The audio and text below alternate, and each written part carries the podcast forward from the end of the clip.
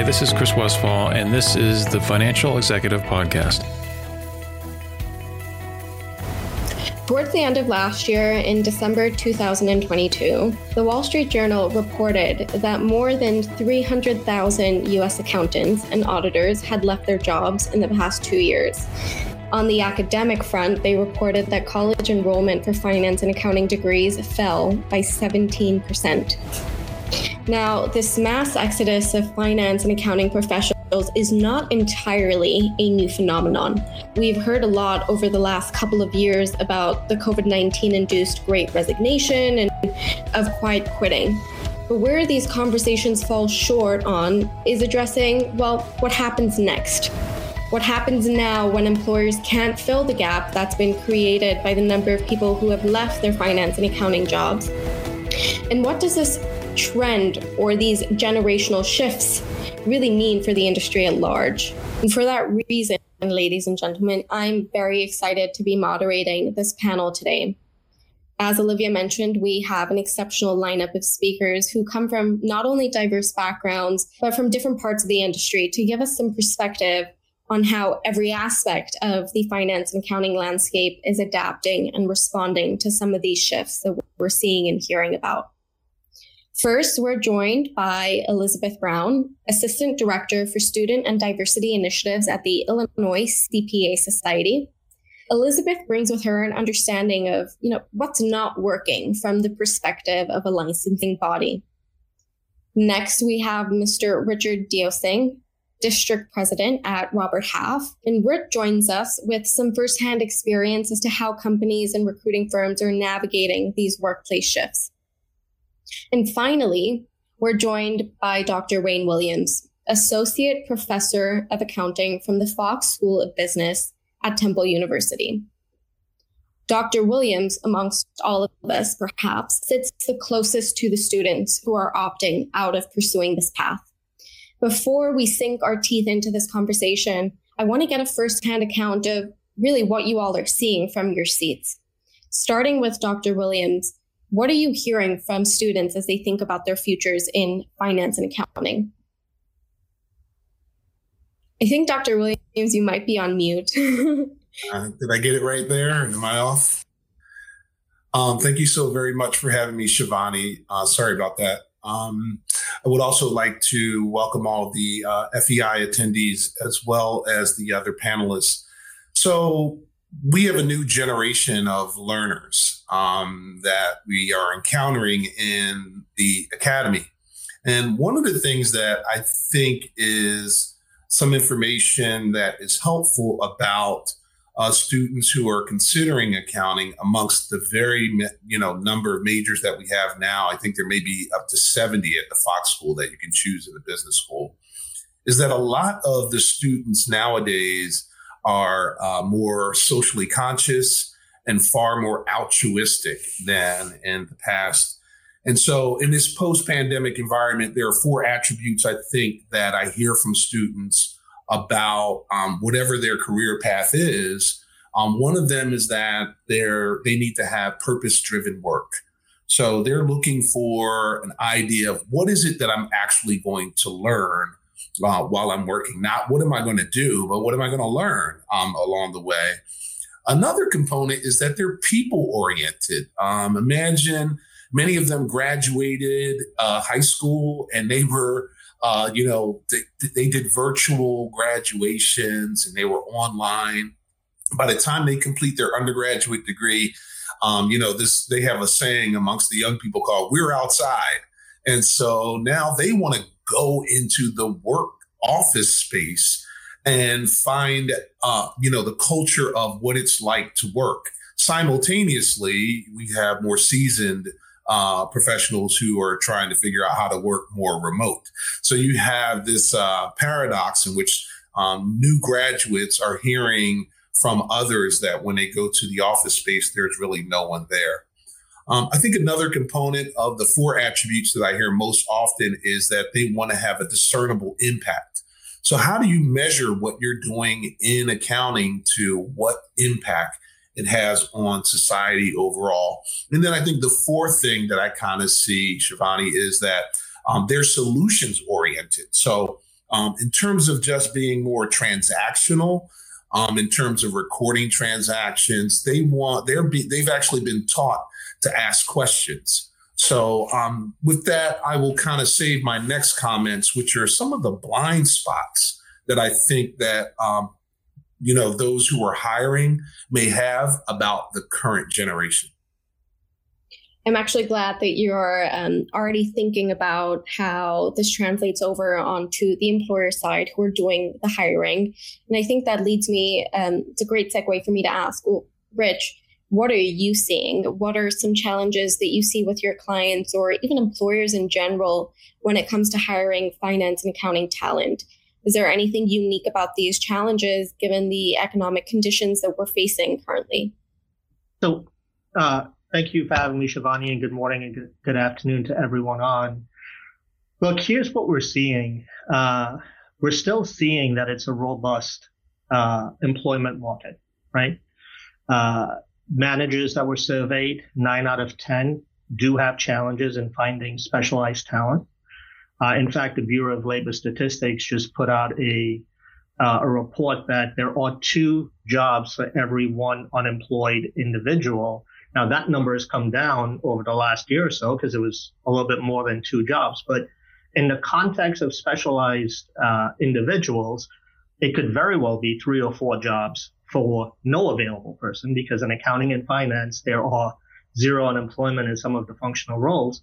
But what we're also hearing from employers is that they not only do they need to pay market rate uh, or adjust their salaries for market rate or above to attract the talent, they also have to offer a, a flexible work environment where it's, you know, hybrid in some cases, uh, remote in other cases. And it's interesting what Dr. Williams brought up in terms of newer uh, individuals to the employment market wanting to be in an environment, but then you have the tenured people that is looking for a remote environment. So it's that fine balance, right? Because you can't be successful as a company with just uh, new workers uh, or just tenured workers. It's the fine balance between both. So those are the challenges, Shivani, that we continue to see in, in the labor market.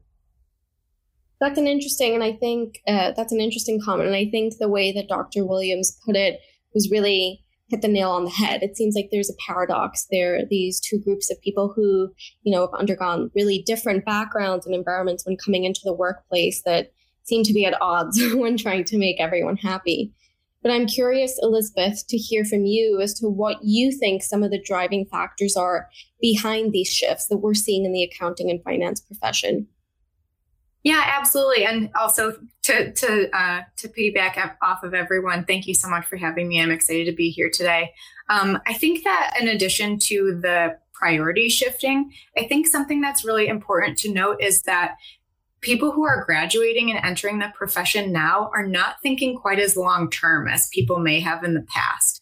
And so while you know originally people studied accounting, they graduated, they got the CPA, they were on a partner track the timeline that people that recent grads are focused on is so much shorter now and so they're really looking for the opportunities that give them the most value in their lives not just professionally but also personally and so they hear the stories of the crazy work hours during busy season which used to be once a year and now is arguably year round. And so they're looking for opportunities that give them more of that work life balance and flexibility. And I do think that that is a generational shift.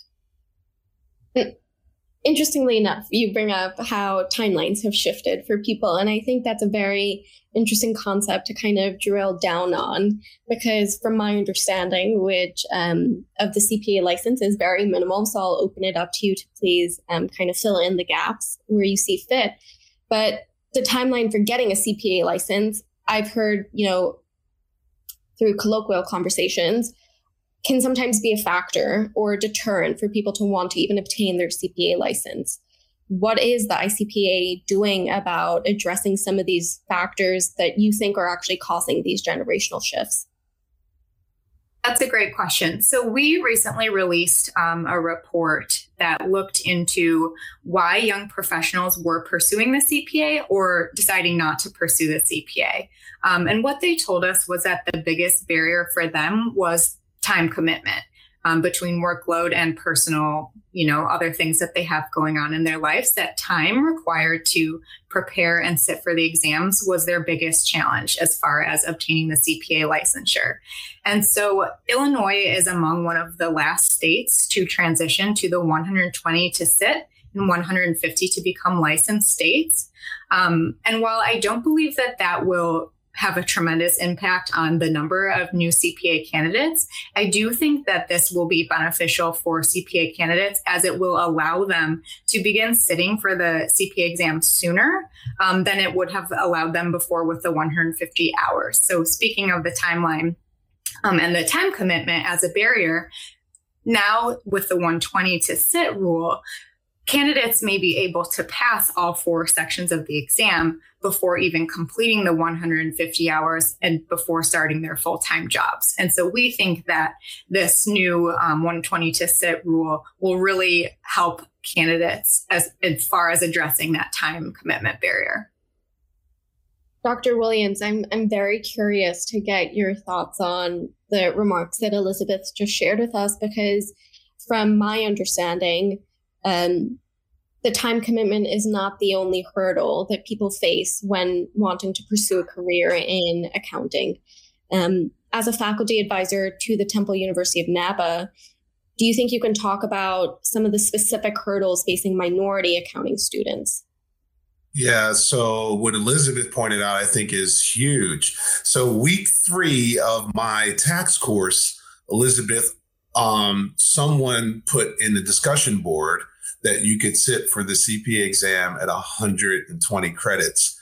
And it created all of this uh, banter between 150 and 120 and what are the rules and so the shift in the rules is absolutely intriguing to students because um, you know as, as well as the cpa what we're doing at temple is we have um, kind of highlighted the importance of the cma as well in terms of an alternative um, for students who may be able to get to one designation by the time they complete their degree and build the confidence for them to actually go into uh, the CPA. So we don't make them one versus the other. We kind of um, scale them one to the other. Um, Shivani, and, and with regard to minority students, um, um, the National Association of Black Accountants has really shifted and adjusted its approach from more of a localized um, approach to running the organization to more of a national, where more centralized approach, and then going from a national perspective back out to the accounting profession. So just connections with organizations like FEI is helpful. And I think the number one barrier for minority students is awareness. So I'll give you an example. On Friday of last week, um, normally we have uh, firms or companies come down to campus, and uh, I, I, met um, the um, the vice president of investment management at Vanguard, and he asked, you know, could he meet some of the NABA students? And I suggested to him, rather than him come to campus and do the CAN presentation that they are often seeing from companies, would he be amenable to actually inviting students out to the Vanguard campus? So they made arrangements, and about 20 students went out to Vanguard. And what I saw on Monday was the students now kind of saw the campus, saw the work environment, understood, you know, what was happening at the company. So one thing that I would convey to companies is to invite students onto their uh, company and not make it just when they do the uh, interview where it's pressure, but actually give them an opportunity to see that work environment. Um, that addresses kind of what Rich was talking about. I just want to take a second to take an attendee question because I think it's really relevant to the conversation that we're having with regards to, you know, the change between 120 versus 150.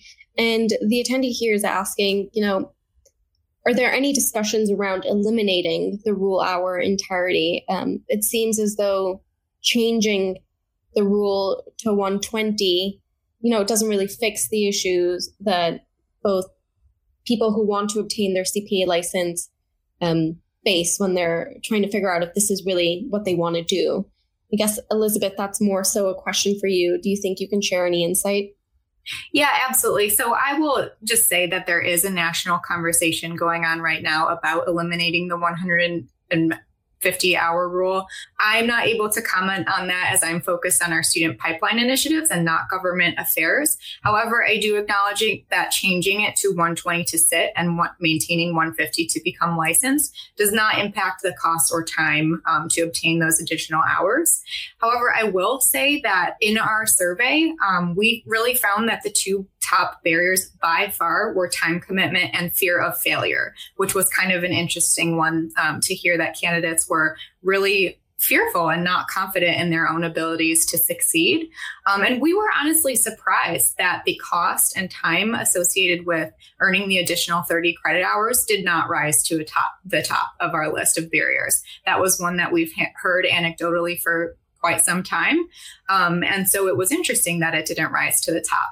One thing that we took from that was perhaps there are now plenty of resources in place to help with this, including things like scholarships to pursue the additional coursework, um, scholarships to help you know bridge that gap a bit and there are also conversations about building in more co-op type programs which which basically just mean partnerships between universities and firms to help um, full-time employees have access to affordable education and credits that they can take while they are also starting their full-time jobs. Shivani, I'd like to build right on that and talk about our Masters of Accountancy program and how it dovetails into what Elizabeth shared, which is what we see with the master's degree is once they're completed, if you can solve through scholarships, like we have an annual banquet, we do fundraising, we provide scholarships, students will in fact continue to go forward and pursue their master's degree. And if you can integrate the prep course along the way, it helps them with really the time management. I think this is the real opportunity for employers. And I'd be uh, interested in knowing what Rich thinks, right? So, how do employers offer different incentives? Um, for the students who want to continue. They want to get the work um, done. They want to go into the workforce, but at the same time, they want to build that confidence along the way to pass the CPA exam because it's not necessarily the additional time because they want to get that time, right? And we focus on technology, on tax compliance and audit so that we are in alignment with the CPA evolution, which is the change in the CPA exam. That kind of solves some of the problems that we're doing in the, in the academy, but being able to get have employers have the flexibility to allow students to pursue that master's degree at the beginning of their career is probably one of the things that we can't solve on our end.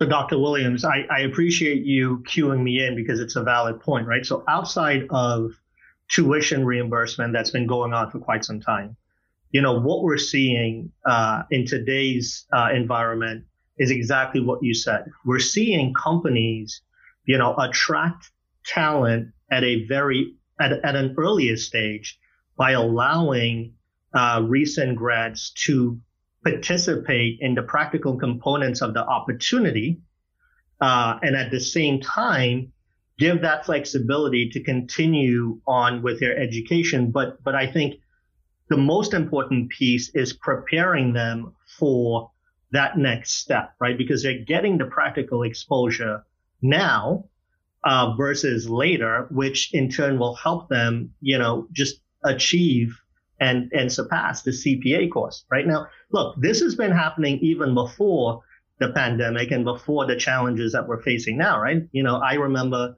you know, going back to my uh, university that I graduated from and encouraging students as they go through their accounting classes, you know what?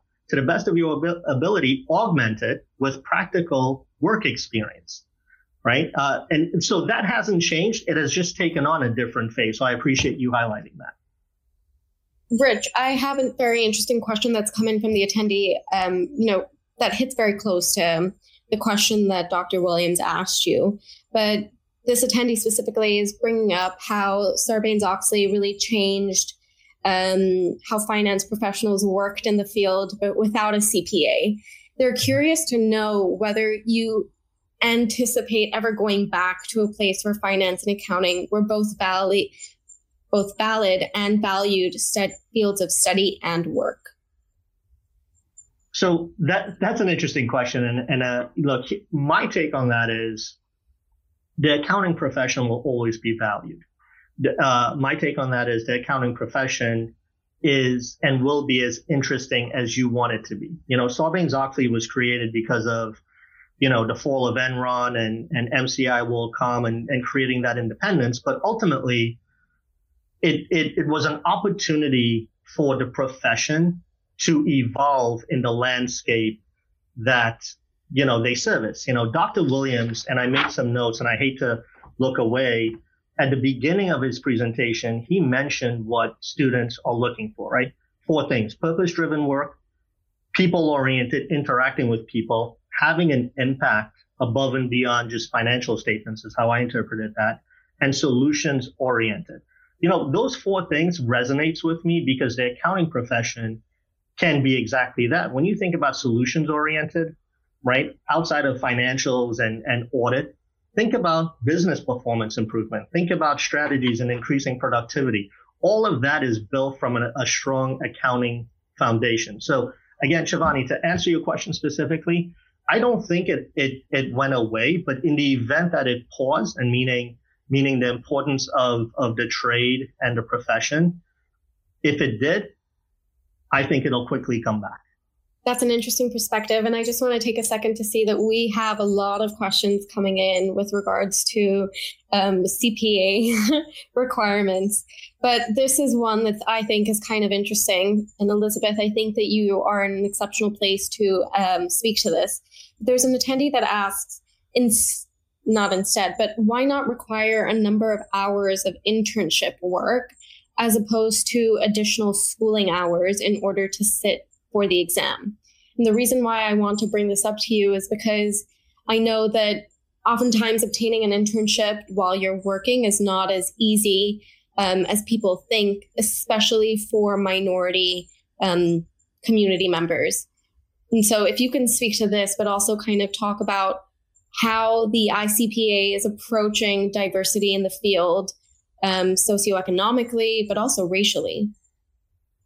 Yeah, absolutely. So I will be honest, I you know, I don't have all the governing uh, background. The Illinois Illinois actually has a separate board called the Illinois Board of Examiners, and they manage all of that process. I will say that within Illinois, internship credit, if it appears on a college transcript, can count towards your overall hours. So that is definitely something that some states are willing to consider as part of the experience. Um, and I think that, like I mentioned, with this co op type program that's currently being developed and piloted, there are more opportunities for work experience to have more overlap with some of the credit hours required in order to um, obtain those that additional coursework. Um, specifically within Illinois, though, you know, diversity, racial and ethnic diversity is a huge priority for us. And we have sort of a five pronged approach to advancing diversity within the accounting profession. Um, and we we go sort of by stage. So the first stage we approach is building an accounting pipeline. And really what we try to do is build awareness of the accounting major among high school students so that they know the profession exists and that they might begin to consider the major once they get to college. Um, we also provide resources to students once they are in college to help them obtaining their degree. Um, stage three is preparing and placing in successful internships. So we have a variety of resources and programs there to really connect students to opportunities and employers. Um, our fourth stage is fostering success in the workplace. So we are focused on launching a mentorship and customized training program that really helps to bridge some of the skill skills gaps um, that especially diverse students face once they graduate and enter the workforce. And then our fifth step is converting accounting majors to CPA. So we have initiatives and resources at all five of these different levels. And our goal is really to be there to support students and CPA candidates from day one through the end to help them, you know, achieve their goals, have successful careers, and ultimately stay in the profession. Thank you. Uh, Shivani, I, I, would like to kind of throw something out there because I see um, in the chat room um, what Elizabeth is talking about is one kind of conversation, which is the requirements. On the other side is this idea of the salary and the pay. And there seems to be quite a number of people interested in that. Yeah. And so if I could try to intersect what Elizabeth shared and to address the salary, because then Rich could maybe chime in. Well, traditionally, what has happened in the past is the requirement for a job in accounting says that you have to have a degree in accounting. Many of the other um, uh, finance is definitely one of them is not necessarily looking for just finance majors to start in their finance career um, they have a little bit more flexibility so how this kind of translates for me is you would be surprised at the number of students that have at least two majors or a major and a minor versus when I went and got my undergraduate in accounting. And so I had a, a student that was an engineer. He was interested in fintech. Many engineers went into finance in the past, but he was at an inflection point between whether he should use his engineering degree to go into engineering or finance. And so he came back and said he landed on engineering. His initial pay salary was $72,000 with an undergraduate degree and a $10,000 bonus. I don't think that we should chase the salary, but I think that we should find the candidates who may have an interest. Maybe they minored. We have lots of MIS with accounting minors. They're not necessarily accounting majors if they have the right skill set in terms of technical skills um, from some of their undergraduate coursework, we can then move them in the direction of picking up the 150 credits by getting a master's degree in accountancy. Their undergrad wasn't in accounting, but their master's degree is accounting. And now those students can now become CPAs. So I think at the point of the employers, um, maybe broadening who you're actually looking for may be helpful because you may be able to teach some of the transactional skills in the beginning.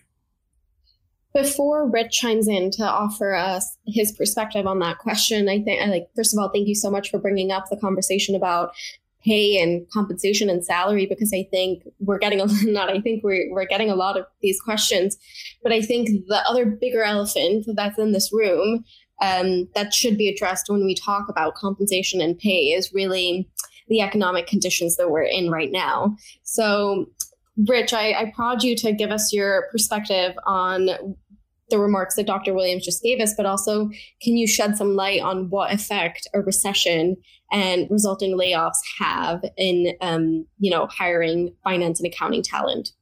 Certainly. So a few things, and I just have to say, I enjoy partnering with Elizabeth and Dr. Williams because they're really teeing me up, right? You think about what Elizabeth just said in the four prong approach uh, for college students. Well, it should be the same for employers. You think about what Dr. Williams just said in terms of, you know, getting that practical experience and then, you know, sitting for that master's degree and employers should, you know, help uh, transition those individuals in, you know, look, it's it's it's both well said from a sense of employers need to do whatever they need to do within reason to not, not only attract talent, but but hire talent with a with a robust onboarding uh, program so they can teach them as they grow with the company. And I think that's what Dr. Williams was alluding to.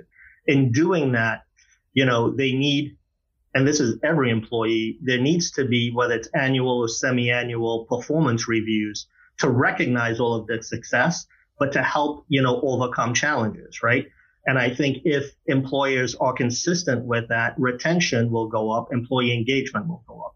Now, to answer your question specifically on the hiring trends that we're seeing in light of a recession or whatever is coming down the pike, look, I, I'm not an economic uh, e- economist, but what I can certainly say is we still see a robust hiring market for specialized skilled individuals, right? And there are challenges in identifying those people, attracting those people, hiring those people, retaining those people, right? So, so again, we urge all companies, whether you're working with us or not, to the best of your ability, offer and consider everything out there in order not to lose talent. Now, what I also want to say, Shivani, before I hand it back to you, you know, we're talking about candidate recruitment, right? And, and new hires. I think we also, as employers, need to pay attention to the existing staff that we have who's been with you for a while.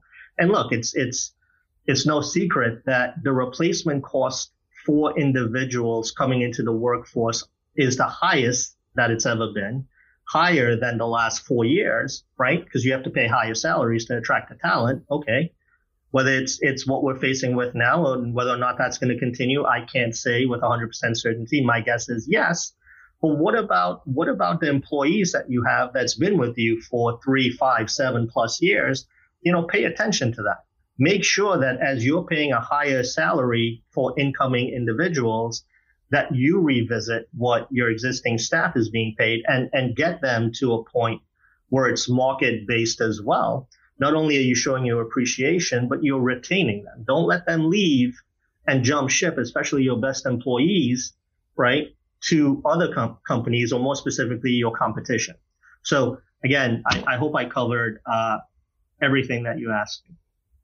You definitely did, and I'm glad that you brought up um, retention of employees, of current employees, but also, you know, revisiting their salaries to make sure that it's at market level. I guess what I want to follow up with is beyond what you outlined for us just now, is there any other considerations employers should take when coming up with their retention strategies? Is it as simple as really revisiting salaries and making sure they're at market level, or do you think that employers can do more to retain current finance and accounting talent? Great question. Look, I, I, I don't think it's only on compensation. You know, that's a that's a significant part of it. But but I think it's important for employers to ensure that their employees share in the vision of the company. And what do I mean by that? Solicit feedback, solicit input. Where does where do you not only where you want to go from a professional development perspective, but but where would you like the company to go? So making sure that they're part of that will also help. I think, you know, also look, life happens, right? It's, it's been happening before the pandemic. It will continue to happen a long time after that, right?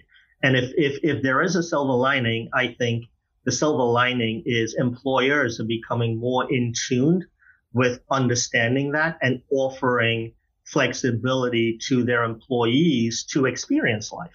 Now that could be a work life balance. That could be, you know, obligations that they have. That could be, you know, personal events that they have.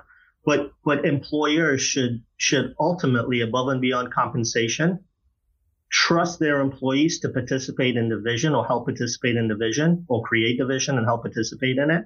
But at the same time, you know, create that environment where it's it's it's okay to work remotely if you need to, or to come in late if you need to, or to take time off to enjoy it with family if you need to, and not not feel guilty about it.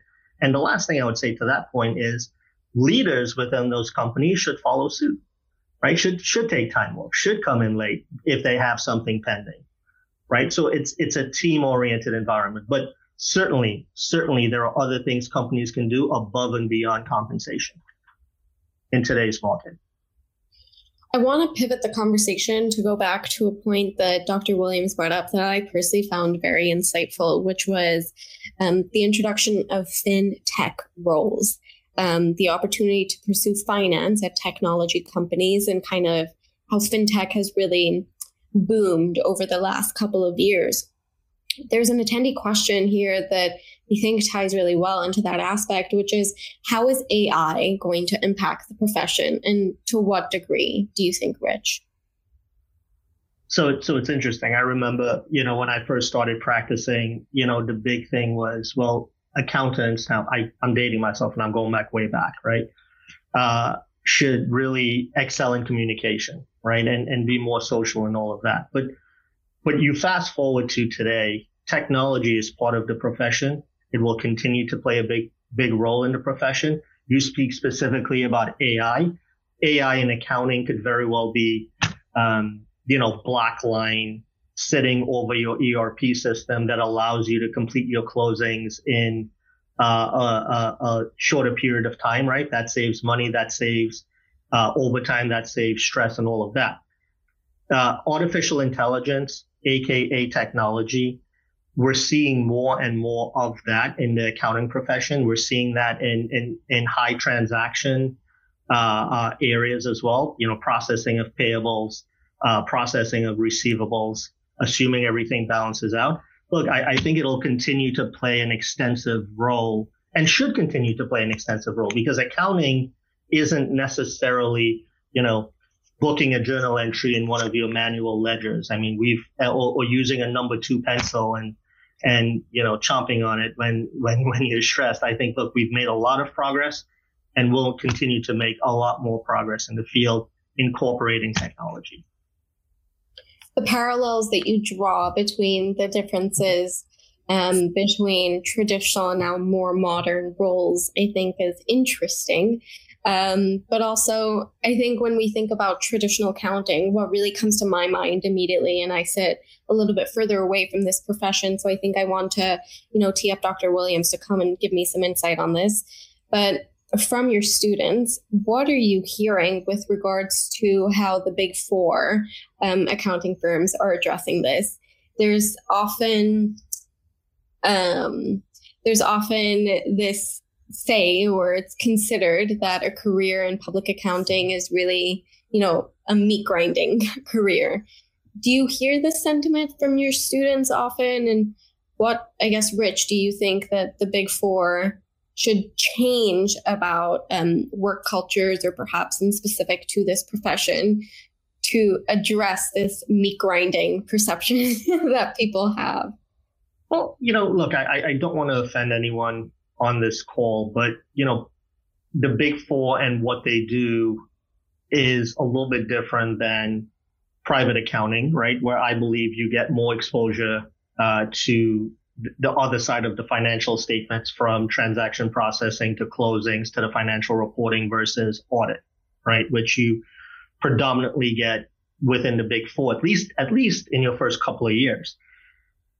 Understanding that and, and, and answering your question specifically, Shivani, I do think in an effort to have more students enroll in, in the CPA, uh, classes, to to have more individuals enter that field, I do believe that organization public accounting firms should address the items with extensive overtime, address the items with, you know, doing the same function for several years, address the items of, you know, all of the stress that's associated with it. I mean, look, these are to a certain extent, does it exist currently the way it existed, you know, five, six, seven years ago. I hope not. But but that's if it doesn't, that's no reason to take your your your eyes off the road. It's something that should be addressed if we want to continue to attract individuals in the field. Because you think about the big four, right? There's some they are combined the biggest employer for accountants, right? Because they hire hundreds, if not thousands, you know, every year, right? So, but, but they also, you know, I think there was an article not too long ago where KPMG did some type of an adjustment as well. They're also the first to say, Hey, we're to, we're to adjust based on, you know, what's coming or what we're hearing from our customers as well. So I think yes, the answer unequivocally is yes, it should be addressed. Uh, and it should be an ongoing thing because you can't expect them to stop cold turkey from what you know has been happening over the last you know 50 or so years. Yeah uh, rich i uh, th- this reminds me of like one of the things that i left off my first comment with which is a blind spot. And a blind spot um shivani to your question is what is accounting today? Um, students we may know on this call what it is today but in the past it's been oh you're good in math therefore you should go in accounting. Well, today what we're doing in the classroom is it's beyond just Excel. You know, we're integrating, you know, R, we're integrating Tableau, We're looking at database management. We're looking at data analytics skills. And students aren't necessarily, they don't necessarily know that this is what you encounter. So I think the difference between how the CPA firms come out and recruit, it reminds me of baseball. Like you know, like the from the minors to the majors, there's kind of like a pathway that uh, Rich just described. Whereas for companies, again, I think it's a great opportunity for us to highlight what the profession looks like. It's very low visible.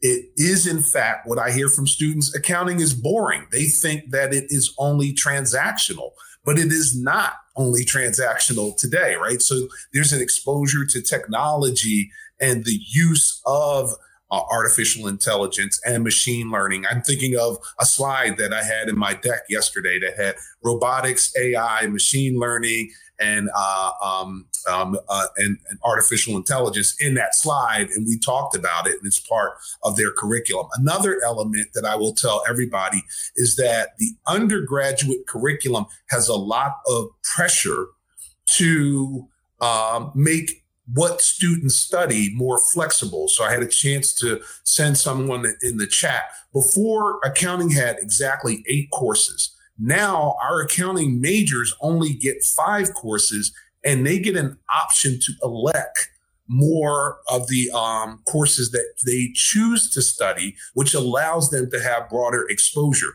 So two things I'm saying. One, how do we increase the visibility of accounting and tell a different story about what the accounting work is? And then two, how do we capture students who may not be aware of accounting, but actually have the skills to be successful in the profession? Dr. Williams, that's such an interesting point that you say the students think it's boring. I've also heard that just as we are in this more modern accounting, you know, students are also afraid that AI might take over some of the jobs that are available to them as recent graduates. And so some of our messaging that we really try to push and focus on is like, yeah, technology might take over the most boring parts of your role as an accountant, which leaves so many more opportunities for you to explore and do interesting things and be strategic and advise and help businesses grow and do some of those things that you were talking about earlier to create impact to have meaningful careers and pursue you know kind of blend some of their personal personal passions with their uh, professional goals you know, Elizabeth, I just want to jump in there because I think that's a that's a point well made. Artificial intelligence technology will never replace the role of an accountant. It will certainly uh, replace the, the high transactions. It will make the accountant job a lot easier and more interesting because then you can interpret the data. You can interpret the data to increase profits or increase revenue or, you know, whether it's from an ERP perspective, maximizing that ERP to reduce overhead or, and I can go on and on and on and on. And I think those are the things that needs to be publicized more so than your traditional monotonous work. Now, monotonous, I'm going to replace with cyclical, right? Because accounting by nature is cyclical because it's the, it's the same closings, it's the same reporting and so on and so forth. But by no means is that the end all be all. I think if you allow yourself as a student or as an employee to think like that, then you will be in that boat. Challenge yourself to think beyond that because the opportunity in accounting and the opportunity to do more than the cyclical things, it's here now and it will continue to be here for a very long, permanently. I mean, it's not going away. And the foundation of accounting, and I'm not just saying that because I'm an accountant, the foundation of accounting, look, it's not easy. It's going to require sweat equity. We all know that, right? It's going to require time and effort. We all know that. The best things in life requires you to do that. But once you have it, never mind it being taken away from you. Once you have it, it's your ticket to professionally grow and do a lot of interesting things. And I, I, I just think your point is well said because that part of it isn't publicized as much as it should be. So I wanted to yeah. add that. Yeah, Rich, I think I think one of the uh, things that your comments kind of made me think about, and it really stems from what Elizabeth said, is about the time commitment. Um, students learn. We're required to record videos that are within seven minutes, and post videos on uh, every course. And so um, they're actually, their brains have been reshifted in terms of the length of a song, the length of what they see. So the idea of how work is structured also is important. And if it could be more towards the solving a problem and less towards the transaction, I think that would be actually very interesting for students because it's not the rigor it's the approach to the work um, doing sitting in behind a desk for you know eight to 10 hours doing tax returns or something like that. Um, that is not what's interesting to them. And another element of that is that some of the small businesses that are a lot more manual are where a lot of students are getting their first experience. So there is a comment about part-time work. I think if we could get connect corporations, the private accounting companies to students. Um, it doesn't do any harm to their internship at a big four, but it does help them in terms of understanding the new work environment for accountants. 100%. You know, in as much as, as that note is in the chat, and I don't want it to be a uh, selfish plug, but feel free to connect with me after or anyone at Robert Half because we could certainly represent you in that capacity, right? Whether it's part-time opportunity while you continue on your, your college education or whether it's uh, immediately after school to get that exposure. Accounting isn't isn't only public, right? It's public and private. It's both. So I uh, just wanted to throw that out there and, and help in any way.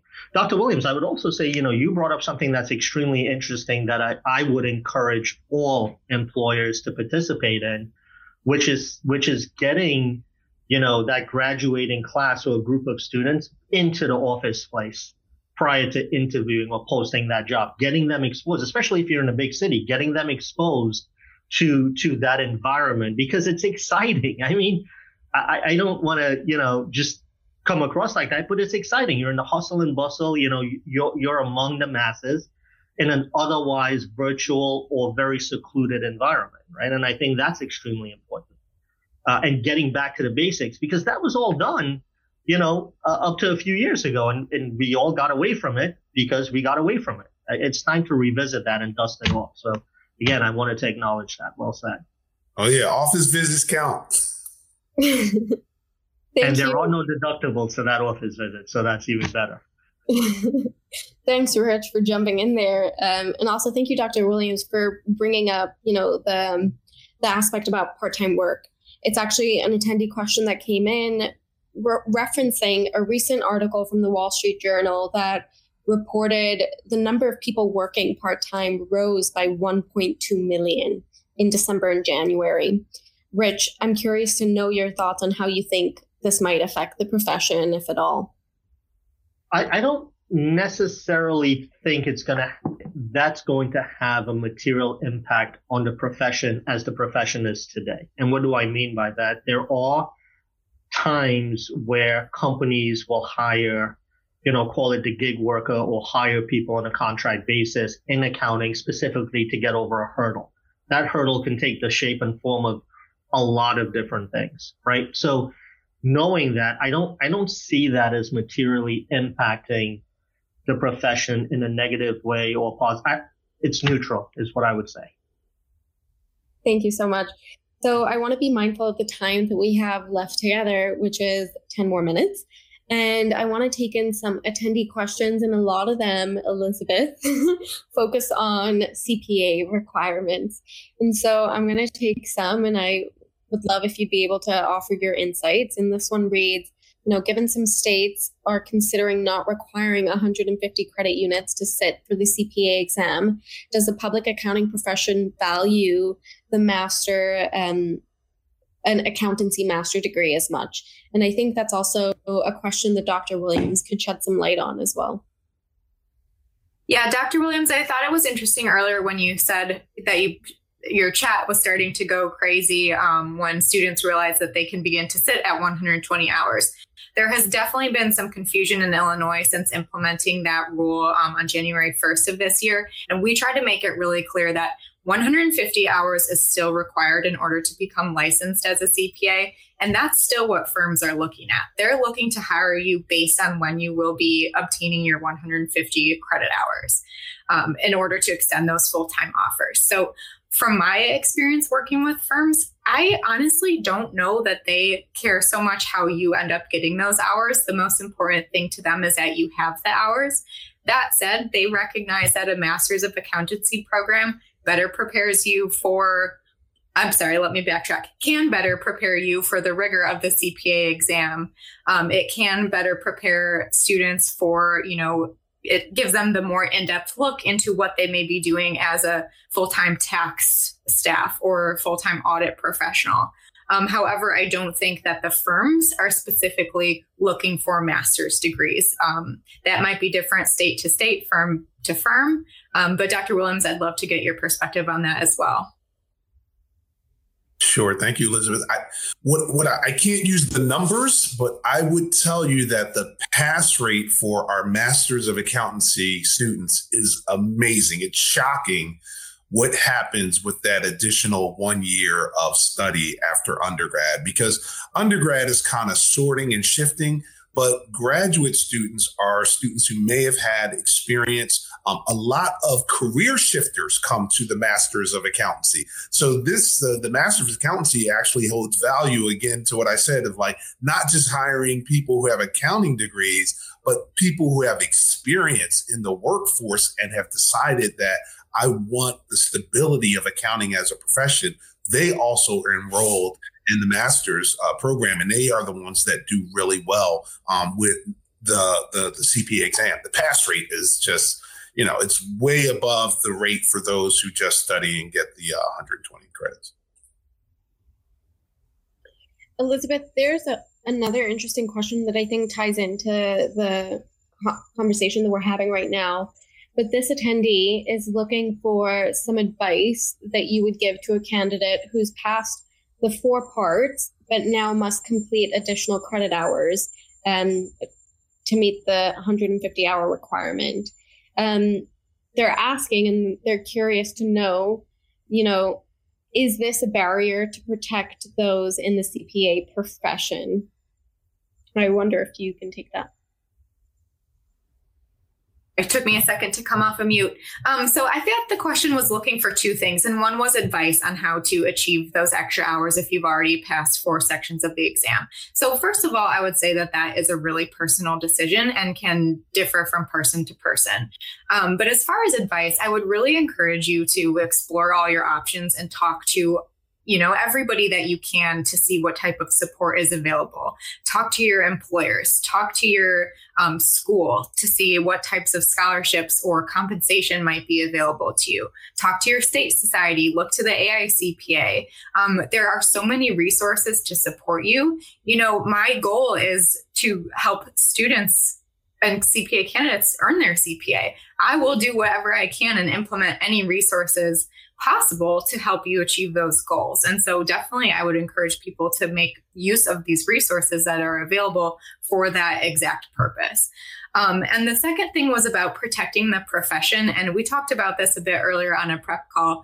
My understanding of the history behind the initial change to um, the 150 hours to be certified is that when this came about in the 90s, it was really with the intention of better preparing accounting graduates for entry level public accounting positions and ultimately yielding better performance on the CPA exam. So just like Dr. Williams said, you know, those who pursue this, this additional advanced coursework have greater have demonstrated greater success and pass rates in passing the CPA exam.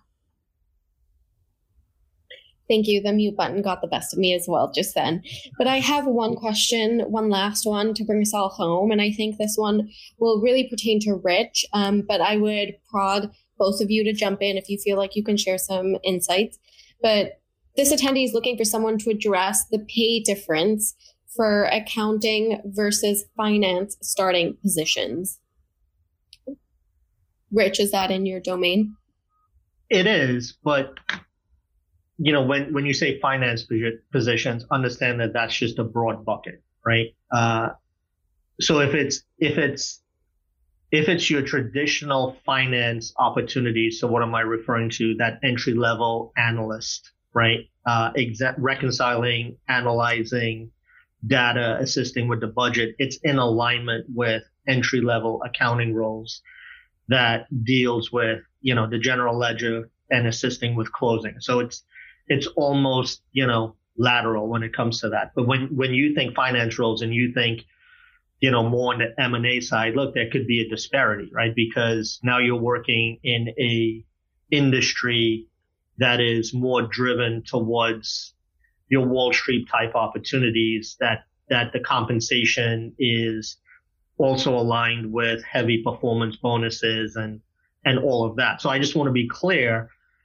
that when people talk finance roles, that it is, there are so many different uh, functional responsibilities in finance, but the finance roles that aligns with your accounting roles, so analyzing data, reconciling the data, uh, uh, uh projecting the data, right? Um, uh, those are at the same pay pay compensation points as your traditional accounting roles. So Shivani, I hope I was able to at least assist with answering that because you know um, there no, could also th- be some large disparities there as well. Thank you, and I, I, think you did a great job at kind of differentiating um, the two, but also kind of talking about really how broad of a function finance is. Um, we are at time, uh, but I have one final question that I think could bring us all home in a really, really great way. So, um, to the attendees, I totally understand if you have to drop off because we are at time. But I want to ask one final question to all of the panelists that we have here today, starting with Rich, which is Do you think a bounce back is possible where we'll eventually see the number of accountants that we lost come back to the profession, perhaps um, the numbers even exceeding pre pandemic levels? Um, and I guess, Dr. Williams, for you, my question is adapted to the academic field, which is that 17% decline, do you think that can hike back up and perhaps even exceed um, pre pandemic levels of students coming into finance and accounting degrees? So, Shivani, I would answer that question unequivocally yes. And the reason I say that is simply because every business out there uh, requires an accountant or an accounting team and, you know, as I mentioned at the beginning of the presentation, accountants, I believe, always finds a way. Uh, so yes, I am, I am confident that we will see uh, enrollment levels and participation levels in the profession get back, uh, if not exceed, um, to where it's been. I would also say it requires participation from employers and everyone involved because we also have to change the mindset but just the stigma that's out there from from what accounting is is considered versus what it actually can be right i totally agree with uh, rich's perspective um, i definitely think we will bounce back um, uh, we're counter cyclical so uh, bad economy means good stuff for uh, the accounting but um, there are the messaging about what accounting is. Three things we say accounting is in our department, which is one, it's technology. Two, it is relevant. Three, it is decision making. So the real opportunity, I think, for employers is to be a little bit more flexible in who you identify as a good candidate for your accounting department. Because if you expose them and give them awareness of what it is, you could take students who may not have necessarily majored in accounting, but could excel in accounting giving the opportunity. Thank you so much. Elizabeth, any remarks you want to add with regards to the question that I just posed? I'm just thinking back to what Rich said, and you know, not only Dr. Williams is it relevant, it's also necessary. So, with 75% of CPAs eligible to retire, that gap is going to need to be filled some way, somehow, and eventually we will get back there because the profession will continue to make changes to become desirable.